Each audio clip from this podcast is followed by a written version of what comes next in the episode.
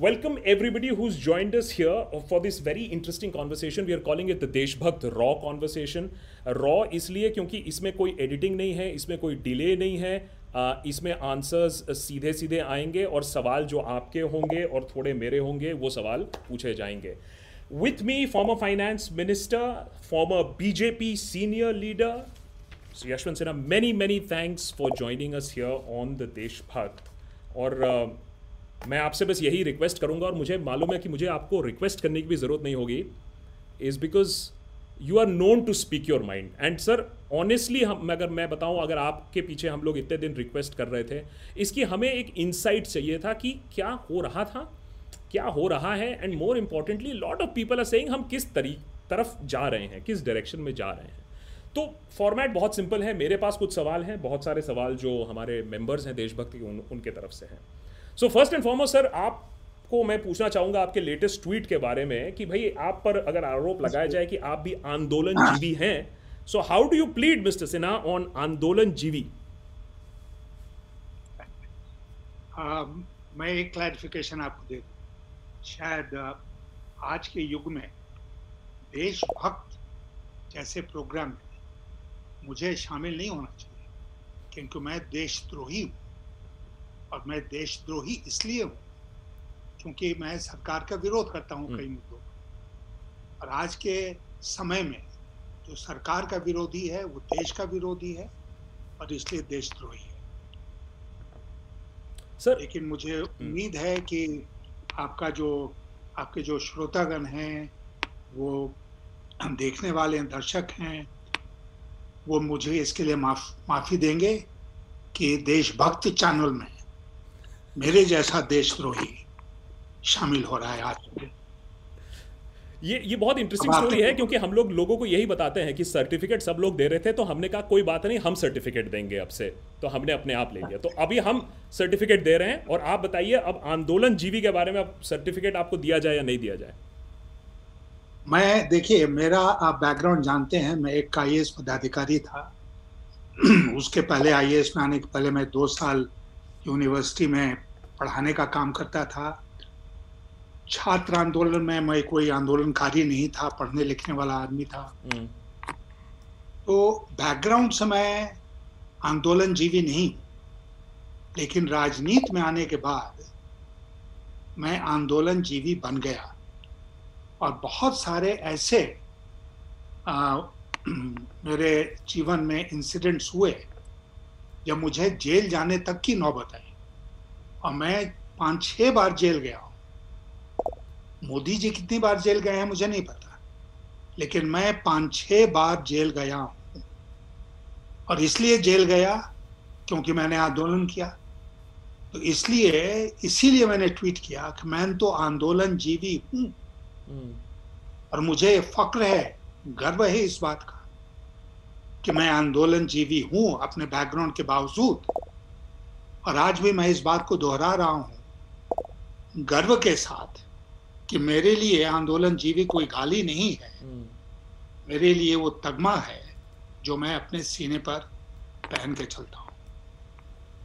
ये यशवंत जी ये जो आंदोलन जीवी है मैं इस बार तो मैंने रिएक्ट भी नहीं किया। क्योंकि आपको क्या लगता है कि ये मेड टू ऑर्डर है? मेड टू इंडिया पता नहीं हुआ या नहीं हुआ?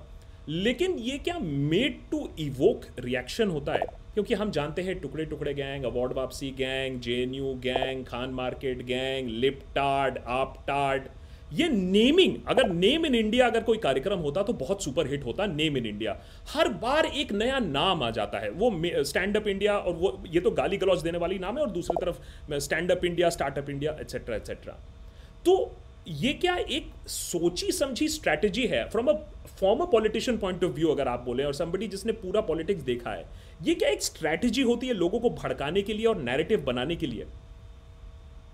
देखिए, राजनीति में आप जानते हैं, बैनर्जी साहब, के राजनीति में सबसे ज़रूरी चीज़ जो होती है वो ये थी कि आप एजेंडा सेट करें और बाकी लोग रिएक्ट करें। तो आप कैसे एजेंडा सेट करेंगे? इसी तरह की बकवास करेंगे हम्म। तो एजेंडा सेट हो जाएगा। और खास करके जब हाईएस्ट क्वार्टर से प्रधानमंत्री के तरफ़ से कोई इस तरह का बयान आता है तो वो निश्चित रूप से एजेंडा सेट करता है हम्म, और लोगों की प्रतिक्रिया उस पर आती है। और इसीलिए शायद हम लोग इसको डिस्कस कर रहे हैं। इस बेकार के मुद्दे को आप और हम डिस्कस कर रहे हैं। इसका मतलब कि हम भी उसके शिकार हो गए। अग्रीड कि उन्होंने एजेंडा सेट किया और हम रिएक्ट कर रहे हैं। नाउ और इस बात से मैं बिल्कुल सहमत हूँ कि इसको भुनाने के लिए जलाने के लिए होता है। बट मेरा एक्चुअली जो कोर सवाल है वो नेक्स्ट है कि ये जो नैरेटिव जो बनाया जाता है और इस ब्रांडिंग से बनाया जाता है आपको लगता है कि ऑपोजिशन इस ब्रांडिंग को डिफीट नहीं कर पाया है? चाहे बाय अनदर स्पिन या फिर नेम कॉलिंग क्योंकि एक भक्त ही नाम है और कोई नेम कॉलिंग भी नहीं है। सो so, अगर ये नैरेटिव बिल्डिंग है अगर ये नेम कॉलिंग है अगर ये जलाना भुनाना है इसको अपोज कैसे किया जाए? नहीं ऑपोजिशन तो इस मुल्क में बिल्कुल कमज़ोर इस समय हुआ पड़ा है। और मैं मानता हूँ कि मोदी जी का सत्ता में बने रहने का अगर कोई सबसे बड़ी इंश्योरेंस पॉलिसी है तो वो है ऑपोजिशन की वीकनेस अगर ऑपोजिशन मज़बूत होता तो ऐसे कई मुद्दे हैं जिस पर कि ऑपोजिशन मोदी जी को और उनकी सरकार को कटघरे में खड़ा कर सकती थी। लेकिन आप देख रहे हैं पार्लियामेंट का सेशन चल रहा है उसमें भी कुछ नहीं हो पा रहा है।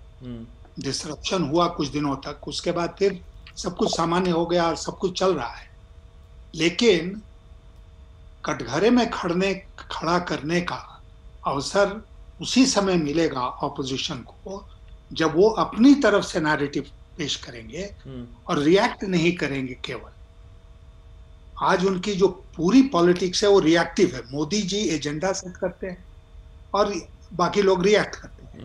अपोजिशन का काम ये होना चाहिए कि वो एजेंडा सेट करें और सरकार को फोर्स करें कि सरकार रिएक्ट करे। लेकिन हम देखते हैं कि पार्लियामेंट में भी वो नहीं हो पा रहा है। और बाहर तो नहीं हो पा रहा है।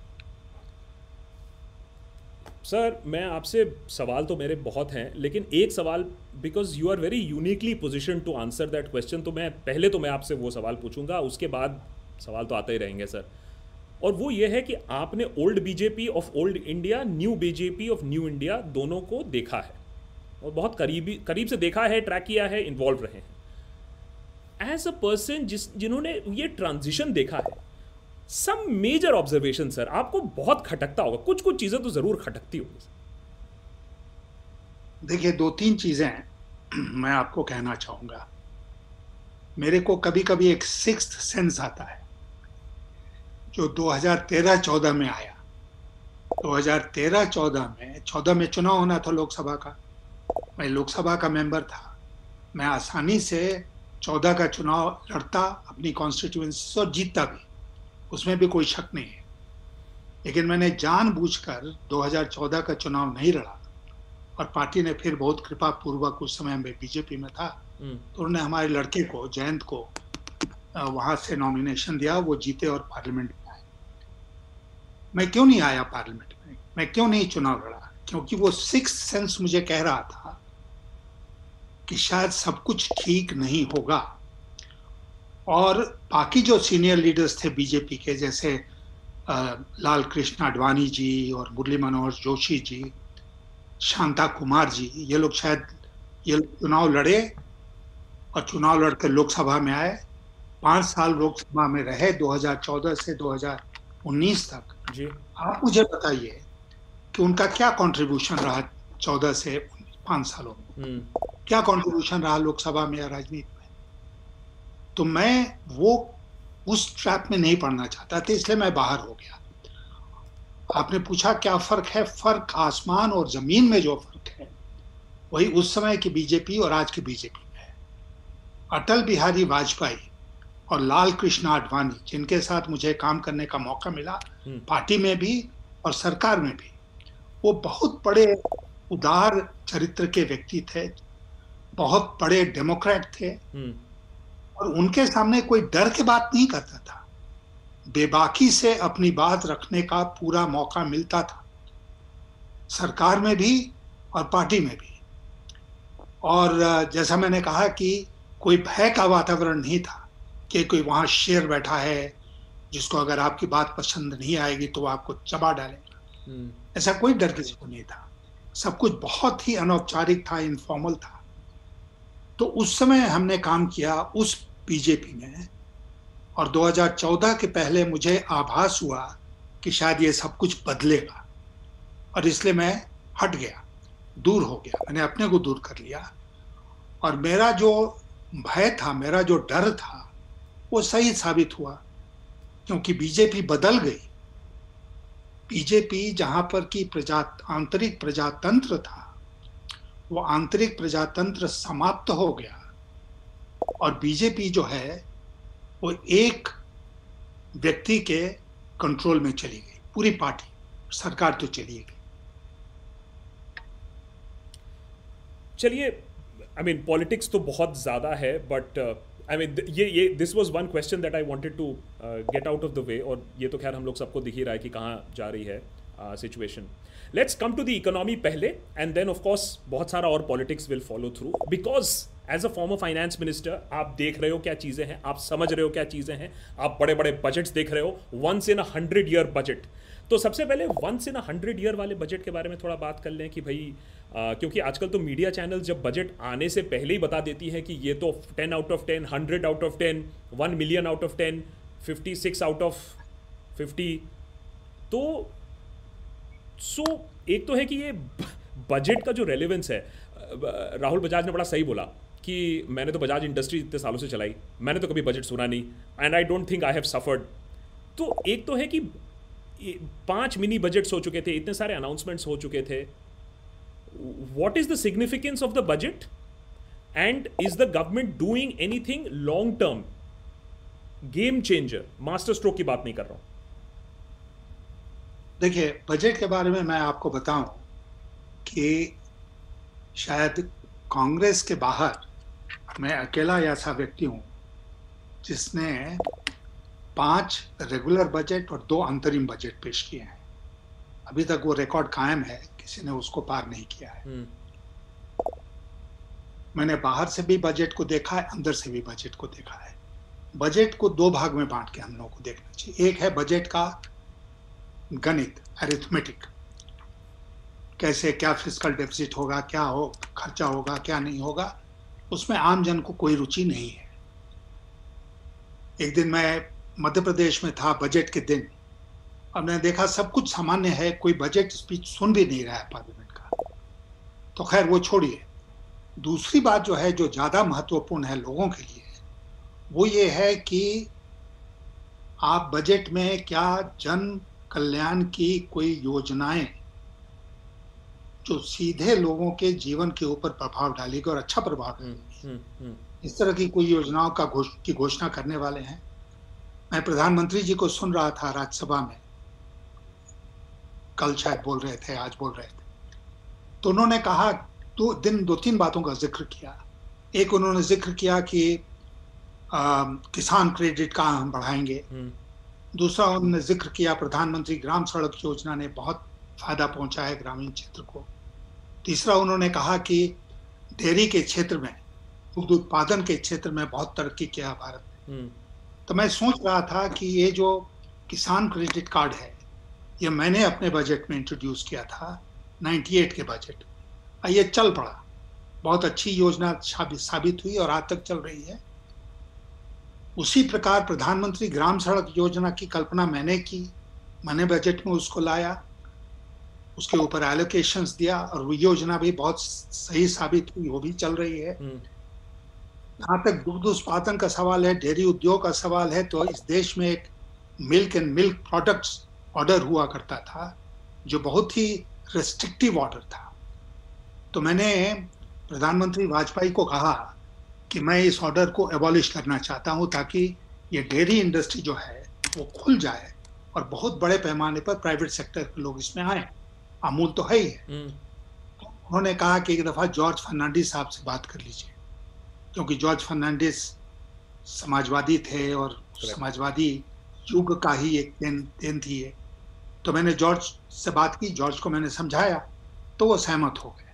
तो फिर मैंने उस बजट में milk and milk products order को अबॉलिश करने की घोषणा की। उसके बाद से उसके पहले से भी डेयरी उत्पादन में तरक्की हो रही थी उसके बाद और तेज़ी से तरक्की हुई। हम्म। और आज हम फख्र के साथ कह सकते हैं कि दुनिया में सबसे ज़्यादा दूध का उत्पादन भारत में होता है। पहले से भी होता था अब और मज़बूत हो गया है। तो ये तीन चीज़ें जिसका ज़िक्र प्रधानमंत्री जी ने किया राज्यसभा में वो तीनों चीज़ें मेरे टाइम की देन है। तो मुझे खुशी होती है कि मैंने कुछ ऐसे काम किए अपने बजट में जिसका लोगों के जीवन के ऊपर सीधा असर पड़ा। तो अब आपने इस बजट की बात तो मोदी जी तो वही कर रहे हैं ना ही is trying to follow your footsteps अभी देखिए फार्म बिल लाए तो बहुत इतना प्रोग्रेसिव फार्म बिल आप पानी पीजिए ये तो मैंने ज़्यादा बोल दिया लगता है हाँ। नहीं हाँ। मैंने आपसे कहा थोड़ी मेरी तबीयत हाँ नहीं नहीं। प्लीज़ एकदम आराम से। मैं, हाँ, मैं आपकी कि मोदी जी ऐसा कुछ नहीं कर रहे हैं। मोदी जी अपने रास्ते चल रहे हैं। अगर मोदी जी वाजपेयी जी के भी बताए हुए रास्ते पर चलते तो आज फार्मर्स का ये एजिटेशन हमको देखने को नहीं मिलता। हाउ? Please explain. हाँ मैं एक बात बताता हूँ आपको। बड़ी बात जो है वो ये है कि हर सरकार की नीयत को लोग देखते हैं। तो नियत अगर उनको नियत सही लगती है हम्म। एक मान लीजिए कोई कदम उनको सही नहीं, नहीं लगेगा तो वो उस कदम का उतना विरोध नहीं करेंगे। थोड़ी बहुत थोड़ा बहुत विरोध होगा फिर उसको स्वीकार कर लेते हैं। लेकिन अगर सरकार की नियत के उनके ऊपर शक है तो फिर वो कदम को कतई स्वीकार नहीं करेंगे। मुझे लगता है कि जो फ़र्क आया है वाजपेयी जी के टाइम में और आज के टाइम में वो ये है कि सरकार की नीयत के ऊपर लोगों को शक हो गया है। अगर वो फार्म बिल लाए हैं तो किसके लिए लाए हैं? हम्म। उनके एक या दो मित्र हैं बिज़नेस में। उनके लिए लाए हैं वो तरक्की करेंगे। फार्मर्स को बहुत परेशानी होगी। और जब आपने फार्म बिल के बारे में हमसे पूछा तो मैं आपको ये बता देना चाहता हूँ कि पार्लियामेंट का जो प्रोसीजर है कानून बनाने का वो बहुत वेल एस्टैब्लिश प्रोसीजर है। वो प्रोसीजर क्या है कि सरकार कानून का दस्तावेज़ लेके आएगी किसी सदन में उसको पेश करेगी। उसके बाद वो महत्वपूर्ण कानून जो है उसको presiding officer concern standing committee को भेजेंगे। स्टैंडिंग कमेटी में उसके ऊपर विचार होगा। स्टैंडिंग कमेटी जितने स्टेक होल्डर्स हैं उनको बुलाएगी उनकी बात सुनेगी फिर अपनी सिफारिश देगी। और उस सिफारिश को ध्यान में रखकर सरकार अमेंडमेंट करेगी हम्म। कानून में हम्म। और तब वो कानून फिर से दोबारा लोकसभा में या राज्यसभा में पेश होगा आपको सुनकर आश्चर्य होगा मैं वाजपेयी जी के टाइम का फिगर मेरे पास नहीं है लेकिन मैंने कहीं देखा कि यूपीए के टाइम में इकहत्तर प्रतिशत बिल जो संसद में पेश होते थे वो स्टैंडिंग कमेटीज को जाते थे शायद उनतीस प्रतिशत ऐसे थे जिसको सरकार डायरेक्टली पास करा आश्चर्य आपको ये जानकर होगा कि पिछले लगभग दो सालों में मोदी वन में ये संख्या घट के 25 प्रतिशत हो गई। मोदी टू में ये संख्या शून्य शून्य। एक भी कानून का दस्तावेज़ किसी स्टैंडिंग कमेटी को नहीं भेजा गया। अब आप फार्म लॉज की बात कर रहे हैं। फार्म या एग्रीकल्चर की समस्याएँ तो बहुत पुरानी है ना। इसलिए उन पर डिस्कशन भी होता रहा है हम्म। सुधार की बात भी होती रही है उसको ऑर्डिनेंस कानून ऑर्डिनेंस से कानून बनाने की क्या ज़रूरत है अगर आप कॉल एंड छकदर एक मोटी किताब है लाइक ब्रिटिश पार्लियामेंट में हैंसर्ड है हम्म। आजकल कोई कॉल एंड छकदर पढ़ता नहीं है पार्लियामेंट में तो धक्काशाही चल रही कॉल एंड छकदर में आपको मिलेगा पढ़ने को कि जब पंडित नेहरू प्रधानमंत्री थे और मावलंकर थे अध्यक्ष लोकसभा उस समय उन दोनों के बीच में कॉरेस्पॉन्डेंस हुआ कि भाई ऑर्डिनेंस क्यों पास कराया जाए? और मावलंकर ने उनको कहा प्रधानमंत्री को कि आप अगर कानून बनाते हैं ऑर्डिनेंस से अध्यादेश से तो फिर पार्लियामेंट को ऑप्शन क्या है? उसको पास ही करना है। तो इसलिए अध्यादेश बहुत अर्जेंट कोई इश्यू आए उस पर करो। अब ये अर्जेंट कोई इश्यू नहीं था। क्यों अध्यादेश हुआ? नंबर एक। हम्म। नंबर दो पार्लियामेंट से किस तरह पास हुआ बिना स्टैंडिंग कमेटी को राज्यसभा में क्या हुआ आप भी जानते हैं। तो ये धक्काशाही प्रजातंत्र में नहीं चलती है। सर और वही नतीजा एक तो नियत के ऊपर the way it was passed वो तो हमने सब नहीं देखा किस तरीके से ठूसा गया इस बिल को। अब सरकार एक मॉरल हाई ग्राउंड लेने की कोशिश कर रही है कह रही है नहीं बट हम तो कह रहे हैं ना हम तो कह रहे हैं अरे एमएसपी था है एमएसपी रहेगा। मॉरल हाई ग्राउंड हम बात करना चाहते हैं, हम अमेंडमेंट कर देंगे। अब क्यों नहीं मान रहे हैं farmers according to you is it again the मंशा इंटेंशन नहीं, देखिए फार्मर्स ने और बहुत से लोग जो उस कॉज को सपोर्ट करते हैं। जैसे मैं भी हूँ। कि पहले तो सरकार को इनको वापस लेना चाहिए। ये तीनों फार्म लॉ जो उन्होंने धक्काशाही से पास कराया है। उसको इनको वापस लेना चाहिए। और वापस लेकर फिर उनको अगर यही कानून बनाना है अब वो कह रहे हैं ना कि हम क्लॉज बाय क्लॉज फार्मर्स का डिस्कस करने को तैयार है।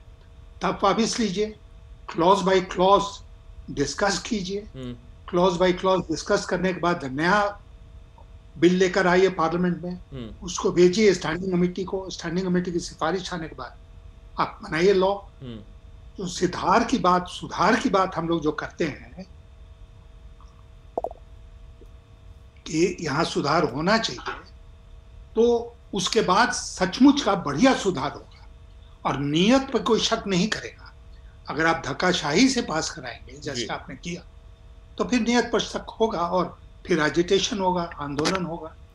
So given the fact that एक बहुत बड़ा प्रॉमिस किया गया था फार्मर्स को। अगले साल की बात है 2022 तक फार्मर इनकम डबल होने वाला था। इतने खुश हैं कि आजकल सिंगू बॉर्डर पे बैठे हुए हैं, खुशी के मारे नाच रहे हैं वो।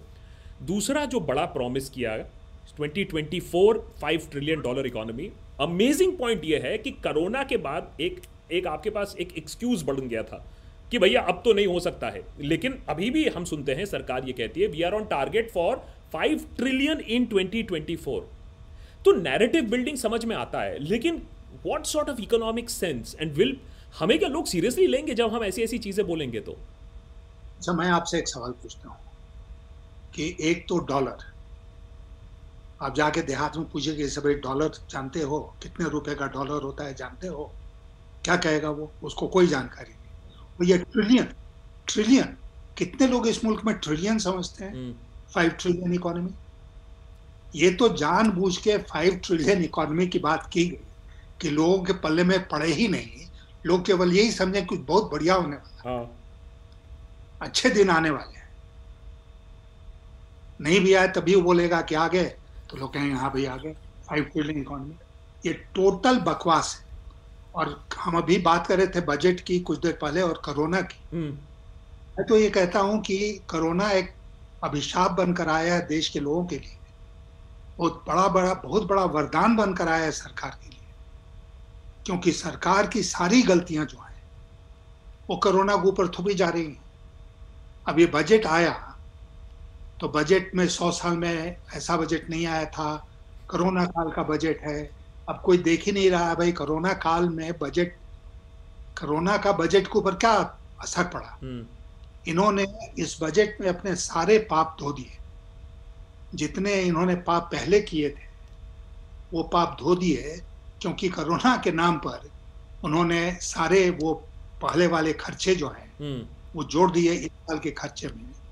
और उसके बाद वो कह रहे हैं कि देखो पहले भी हमने ताली बजाई आज भी कह रहे हैं ताली बजाओ क्योंकि हम कितने पारदर्शी हैं। तो कोई देख नहीं रहा है कि सरकारी घाटा क्या है घाटा क्यों है घाटा किस प्रकार का है। ये कुछ नहीं। भाई कोरोना है कोरोना का बजट गया हम्म। सब लोग खुश हो गए। स्टॉक मार्केट ऊपर चढ़ता जा रहा है और सारे लोग प्रसन्न हैं।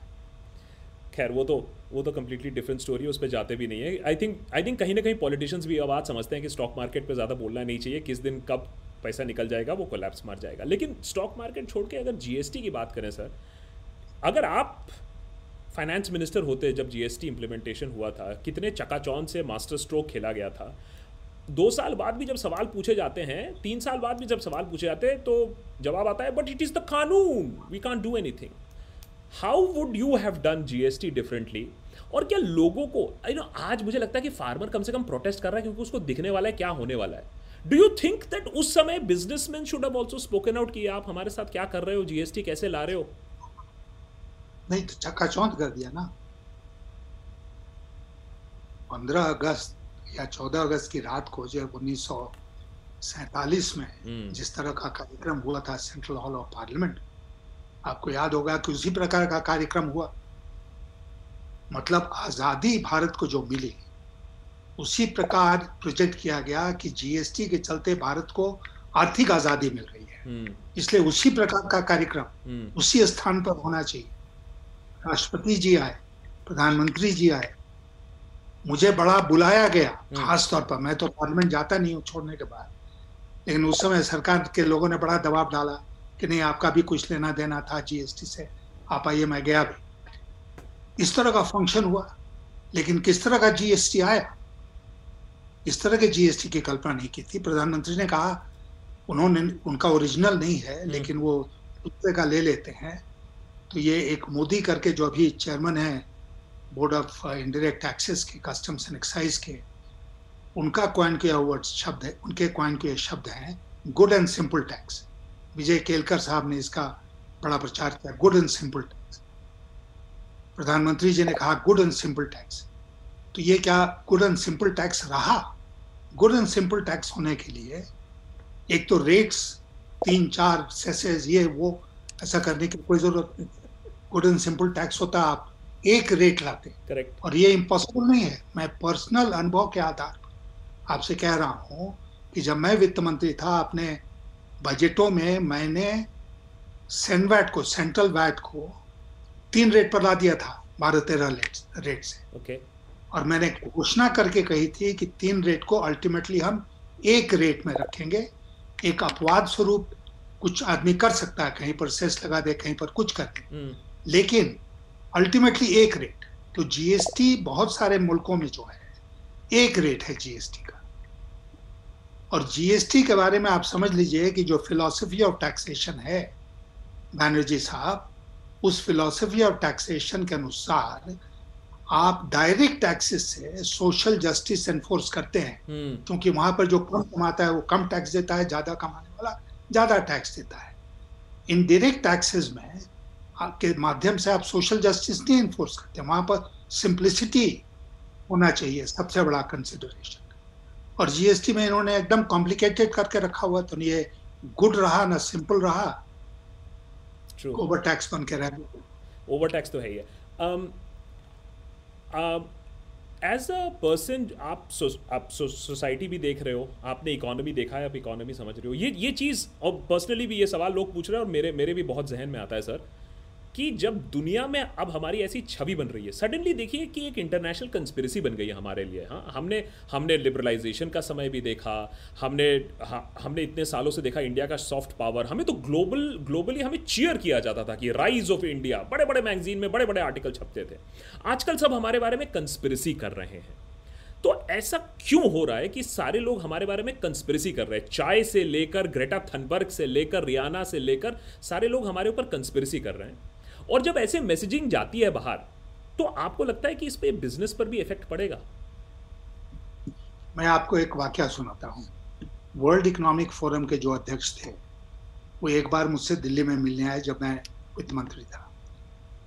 तो मुलाकात के क्रम में उन्होंने हमसे कहा कि पहले हम लोग चाइना जाया करते थे।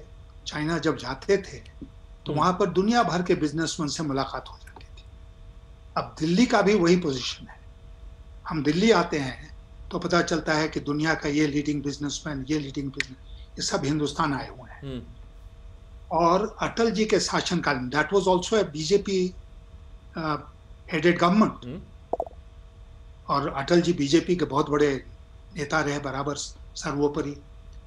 अटल जी के टाइम मुझे याद है कि जब मैं वित्त मंत्री के रूप में पहली बार गया विदेश न्यूयॉर्क में तो लोग मुझे बड़ी आ, मैं कहूँगा शक की निगाह से देख रहे थे कि पता नहीं क्या है। हम्म, और आ, मेरे बगल में मोन्टेक सिंह आलूवालिया बैठे हुए थे। तो मैंने कहा कि देखो दो बातें मैंने कही। मैंने कहा कि देखो मैं एक नॉर्मल ह्यूमन बींग मेरे ये दो हाथ हैं मेरे दो पाँव हैं आँखें हैं। I am not abnormal हम्म, लेकिन चेंज हुआ है भारत में। और आई रिप्रेजेंट दैट चेंज और मेरे बगल में जो मोन्टेक सिंह आलूवालिया बैठे हैं ही रिप्रेजेंट्स कंटिन्यूटी तो यही हमारा सिस्टम है. Change and continuity change with continuity आप पूर्व में जो कुछ हुआ है पास्ट में जो कुछ हुआ है, उन सबको धता नहीं बताते आप नहीं कहते हैं कि नहीं, बिल्कुल बेकारें थी, सब सरकार और मैं ही जो हूँ, सो हूँ. मैं ने मैंने ही देश को आज़ादी दी. तो ऐसा कहने से कोई फ़ायदा नहीं है. पुरानी सरकार ने जो काम किया है मैं आपको कह रहा था अटल बिहारी वाजपेयी के टाइम में। हम्म। हमारी साख दुनिया में बहुत थी। बहुत साख थी। आज का मुकाबला करेंगे उस साख का ये लोग? India came to occupy a place at the global high tables for the first time when Atal Bihari Vajpayee became the prime minister of this country G seven में इंडिया इनवाइट होता था। जहाँ पर देश दुनिया के बड़े बड़े नेता अमेरिका के प्रेसिडेंट ब्रिटेन के प्रधानमंत्री ये वो लोग बैठते थे। उसी टेबल पर अटल बिहारी वाजपेयी बैठते थे। हम्म। तो कौन सा शेयर मार लिया हमने नया? और ये जो नई क्रिटिसिज्म हो रही है आपको याद मैं दिलाना चाहूँगा कि जब इंदिरा गांधी ने इमरजेंसी लगाया था इस देश में तो बड़ी शिकायत हुई बाहर। और one of the main reason why she had to withdraw the emergency was the falling image of India abroad. अब मियाँ खलीफा और और लोग उसमें रेहाना और कौन कौन लोग उसमें कर रहे हैं। हम्म। तो यहाँ के सेलिब्रिटीज को एक ही लैंग्वेज में ट्वीट लिख कर दिया जाता है कि तुम ट्वीट कर दो और वो कैसे लोग हैं जो एक ही तरह की भाषा में ट्वीट कर देते सर आप समझते नहीं हो सर भावनाएँ मैच होती हैं। सर सर भावनाएँ मैच हो गई। मिले सुर मेरा तुम्हारा मैच हो गया ट्वीट भावना और भाषा दोनों। अच्छा ये बताइए सर कि देखिए, ऐसा तो नहीं है कि सारे जो कंट्रीज़ एटलीस्ट फाइनेंशियली मेरा मेरा एक वो बड़ा, मैंने ये लोगों को सम... एक होता है ठीक है, आपने अपना एजेंडा चला दिया, आपने अथॉरिटेरिज्म चला दिया, लेकिन आपने इकोनॉमी इतना अच्छा करके रखा है कि लोग बल्ले बल्ले कर रहे हैं। चाइना में कम से कम इकोनॉमी अच्छा चल रहा है। Vietnam is another example it is not a shining light for democracy लेकिन economy is doing very well और जब भी मैं बात करता हूँ रुचिर शर्मा वगैरह फॉरेन इकोनॉमिस्ट से, वो कहते हैं कि जो अगर अथॉरिटेरियन लीडर है भी, वो टेक्नोक्रेट्स को इकोनॉमी संभालने देता है। जिनका जो काम होता है, वो करता है। हमारे यहाँ ऐसा क्यों नहीं होता है? ये क्या प्रॉब्लम है? What is the is it a is it a psychological issue कि नहीं, मैं किसी को काम नहीं करने दूँगा, सब मुझे मालूम है। नहीं, उन्होंने लाया ना technocrat former foreign secretary is now the foreign minister तो इसलिए आप नहीं कह सकते हैं कि वो नहीं ला रहे हैं। निर्मला सीतारामन भी जे एन यू की पढ़ी हुई हैं। जी। शायद उन्होंने इकोनॉमिक्स पढ़ा था। तो हैं सरकार में ऐसे लोग हैं जिससे सरकार की साख को बढ़ना चाहिए। अब आपको नहीं नज़र आ रहा है तो मैं क्या करूँ? सरकार क्या करे? लेकिन मैं ये आपसे कहना चाहूँगा कि ढिढोरा पीटना एक मुहावरा है ना हिंदी में हम्म। हम खुद अपना ढिढोरा beating my own drum Atal Bihari Vajpayee भी बाहर जाते थे विदेश में हम्म। वहाँ पर एनआरआई की मीटिंग होती थी उनके साथ लेकिन वो किसी स्टेडियम में नहीं होता था वहाँ पर ये नहीं होता था कि सारे देश के कई लोग चले जाते थे पहले और लाखों करोड़ रुपया खर्च किया जाता था कि लोग आए और उसमें स्टेडियम में जमा हों हम्म। और वहाँ पर आकर hello? Yeah yeah I can hear you I can hear you good yeah yeah तो वहाँ पर आपका शायद कोई एक विंडो खुल गया है मेरे ख्याल से। Some pop up is open गड़बड़ हो गया था अभी मैं ठीक करता हूँ उसको। हाँ तो मैं मैं ये कह रहा था हम्म। तो वो बाहर गए? ये स्टेडियम हम्म। बाहर गए स्टेडियम में किया मीटिंग लाखों हज़ारों लोग आए हम्म। कितना प्रचार उसका उस देश में नहीं हुआ यहीं पर हुआ भारत में उसको लाइव दिखाया गया तो ये जो एक तरह से प्रचार तंत्र में विश्वास है ना हाँ। तो प्रचार प्रचार तंत्र में क्या होता है कि आप बहुत ज़्यादा जो प्रचार करते हैं तो खुद उसके शिकार हो जाते हैं अब वो झूठ लोगों को जो फैला के बीच में फैला रहे हैं हम्म। उस झूठ में आप स्वयं विश्वास करने लगते हैं हम्म। तो आपको स्वयं ये फीलिंग होने लगती है कि मैं सचमुच में मेरी छाती छप्पन इंच की है हो ना हो। तो चलिए सरकारों को झूठ आपने इंट्यूशन की बात की आपने 2014 में आपको एक अंदाजन लग रहा था। अब बता दीजिए फिर आपके बारे में तो आपकी बात तो बिलीव करना पड़ेगा फिर। अभी कहाँ जा रहे हैं हम? अभी क्या सेंटिमेंट और अभी क्या फीलिंग आ रही है sir democracy wise as a nation wise देखिए मैं बिल्कुल साफगोई के साथ आपको कहना चाहता हूँ कि हमारे देश में प्रजातंत्र बहुत खतरे में पड़ गया है। और खतरे में पड़ने का कारण सरकार या कार्यपालिका एग्जीक्यूटिव जिसको कहते हैं वो नहीं है। हम्म। खतरे में पड़ने का कारण है कि इंस्टीट्यूशंस ऑफ़ डेमोक्रेसी डेमोक्रेसी की जो प्रजातंत्र की संस्थाएँ होती उसमें दो का बहुत बड़ा महत्व है। एक है फोर्थ स्टेट मीडिया और दूसरा है जुडिशरी। तीसरा भी महत्वपूर्ण है, वो है संसद। तो अगर ये तीनों अपना काम ठीक से नहीं करेंगी तो ज़ाहिर है कि प्रजातंत्र खतरे में पड़ेगा।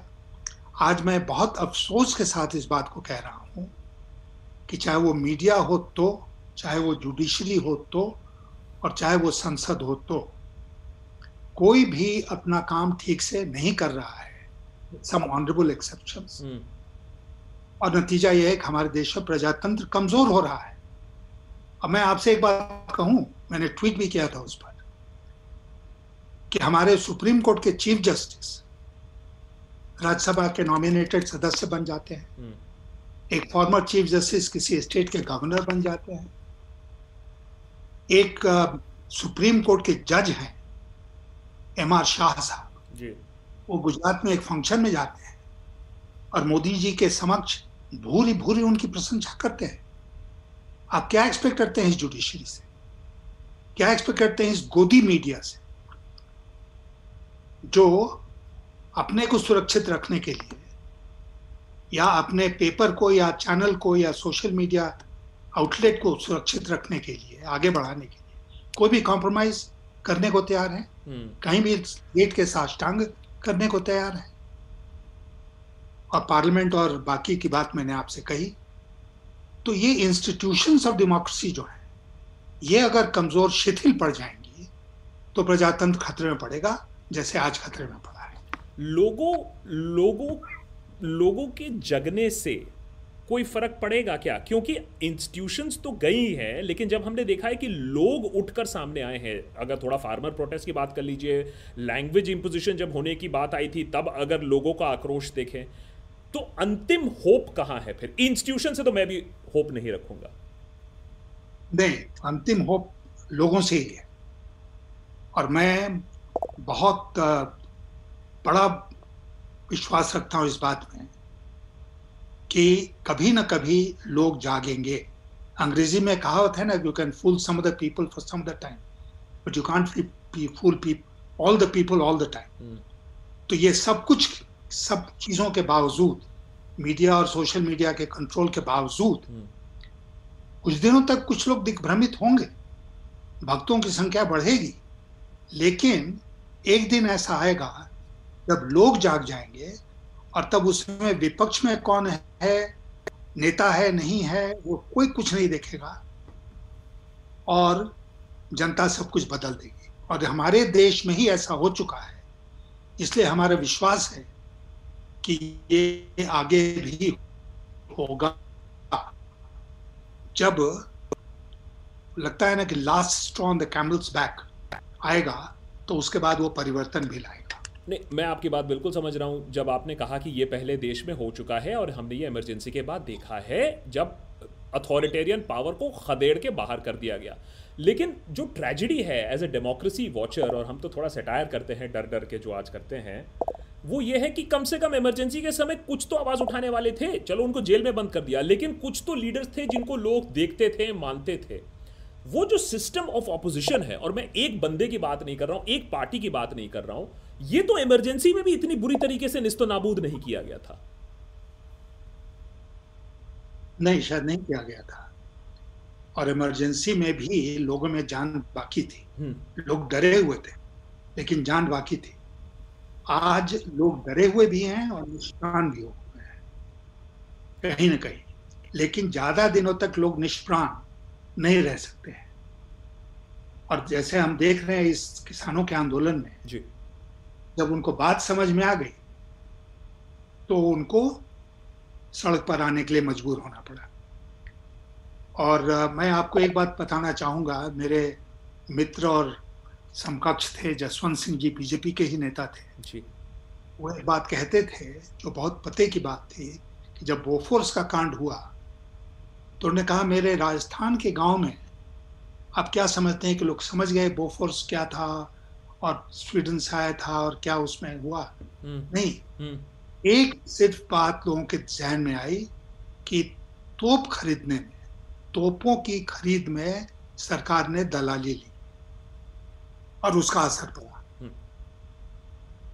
तो जिस दिन ये छन कर लोगों के माइंड में चला जाएगा कि सरकार झूठ बोल रही है सरकार हमको ठगने का काम कर रही है सरकार जो है वो अपने बिज़नेस के दो तीन मित्रों के अलावा चिंता नहीं है। हम्म, अगर ये बात समझ में आ जाएगी तो आज किसान उठा है देश का कल पूरा देश उठकर खड़ा हो जाएगा। चलिए। देखिए मैं आपको मैंने आपसे 45 मिनट्स का प्रॉमिस किया था मैं उसको एक्सटेंड नहीं करूँगा all the conversation is very very interesting मैं आपसे एक डिटेल में लास्ट सवाल पूछना चाहूँगा। ये बहुत इंपॉर्टेंट है मेरे ख्याल से जो हमें देख रहे हैं उनको समझ में आए ये सिचुएशन जो फार्मर प्रोटेस्ट है, आपने बीजेपी को इतने क्लोजली देखा है। अगर मैं नेशनल सिक्योरिटी वगैरह को हटा दूँ politically and economically is this the biggest challenge जो बीजेपी ने कभी भी फेस किया है? और शायद किसी भी देश के पार्टी ने इतना बड़ा प्रोटेस्ट हम बात कर रहे थे कि पिछले अगर एक साल में देखिए तो सी ए प्रोटेस्ट से लास्ट जनवरी था। इस बार फार्मर प्रोटेस्ट है। बीच में माइग्रेंट्स रस्ते पर थे। स्टूडेंट्स आ रहे हैं रस्ते पर। अब तो मिडिल क्लास भी थोड़ा सा गुस्सा हो रही है। कहीं ना कहीं मिडिल क्लास भी जग रही है। तो इतना सारा प्रोटेस्ट एक साथ, एक ही गवर्नमेंट को कभी हैंडल करना पड़ा है? नहीं, शायद नहीं। और मैं एक बात आपको बता दूँ कि अल्टीमेट टेस्ट जो है ना वो है कि आने वाले चुनाव में लोग वोट कैसे देंगे। हम्म, मैंने अभी हाल में एक लेख लिखा है आजकल में निकलेगा जिसमें मैंने कहा है कि ये जो सरकारी पार्टी है बीजेपी आज के दिन इसका मुख्य मकसद है चुनाव जीतो। पंचायत से लेके पार्लियामेंट तक का चुनाव जीतना ही इसका मुख्य मकसद है। हम्म, हम्म, चुनाव जीतो पावर में आओ। अब इनको कब धक्का लगेगा? इनको धक्का लगेगा जब ये किसी चुनाव में हारेंगे। अब फार्मर आ गए हैं सड़क पर। हम्म, उसमें पंजाब के फार्मर हैं आज सड़क पर हरियाणा के फार्मर्स हैं पश्चिमी उत्तर प्रदेश के फार्मर्स हैं। बट देश भर का फार्मर जो है किसान आंदोलित है। इसका वोट के ऊपर क्या असर पड़ रहा है? आज के दिन स्पष्ट हमको नहीं हो रहा है। लेकिन कभी ना कभी तो ये लोग वोट देने जाएँगे ना। और आप समझिए कि जो अस्सी दिन बैठा हुआ इस कड़ाके की सर्दी में सड़क पर बैठा हुआ है। वो क्या बीजेपी को वोट देगा? नहीं देगा। तो इसलिए इनको होश आएगा इस सरकार को जब ये चुनाव हारना शुरू होंगे चाहे वो बाई इलेक्शन हो, चाहे वो जनरल इलेक्शन हो। तो fair enough. Fair enough. Thank you so much मैं आपसे प्रॉमिस टाइम पे रहूँगा because I don't want to stress you too much आप प्लीज़ अपने सेहत का ख्याल रखिए। Uh, बहुत ही एक यू नो आज के डेट में थोड़ा सा ऐसे नॉर्मल इसको जो कहा कहा जाता था फायर साइड चैट करने में आजकल ये बड़ा रेयर हो गया है। और हम चाहते हैं कि ये एटलीस्ट डिजिटल और यूट्यूब लाइव स्ट्रीम से हम कम से कम ये सारी चीज़ें करते रहें। बहुत ही अच्छा लगा सर आपसे बात करके और आशा करते हैं कि और भी अच्छे news hopefully in the future जहाँ हमारा देश सच्ची में फाइव ट्रिलियन की तरफ़ जाए। और थोड़ी डेमोक्रेसी वापस आए तब फिर से आपसे बात हो। Thank you so much sir for joining us thank you और मैं आशा करता हूँ कि आपके ऊपर आने वाले दिनों में रेट नहीं होगा। आज आज न्यूज़ क्लिक की बारी थी पता नहीं धीरे धीरे सबकी बारी आएगी जब आएगी देखा जाएगा लेकिन तब तक बोलते रहेंगे। Thank you so much sir thank you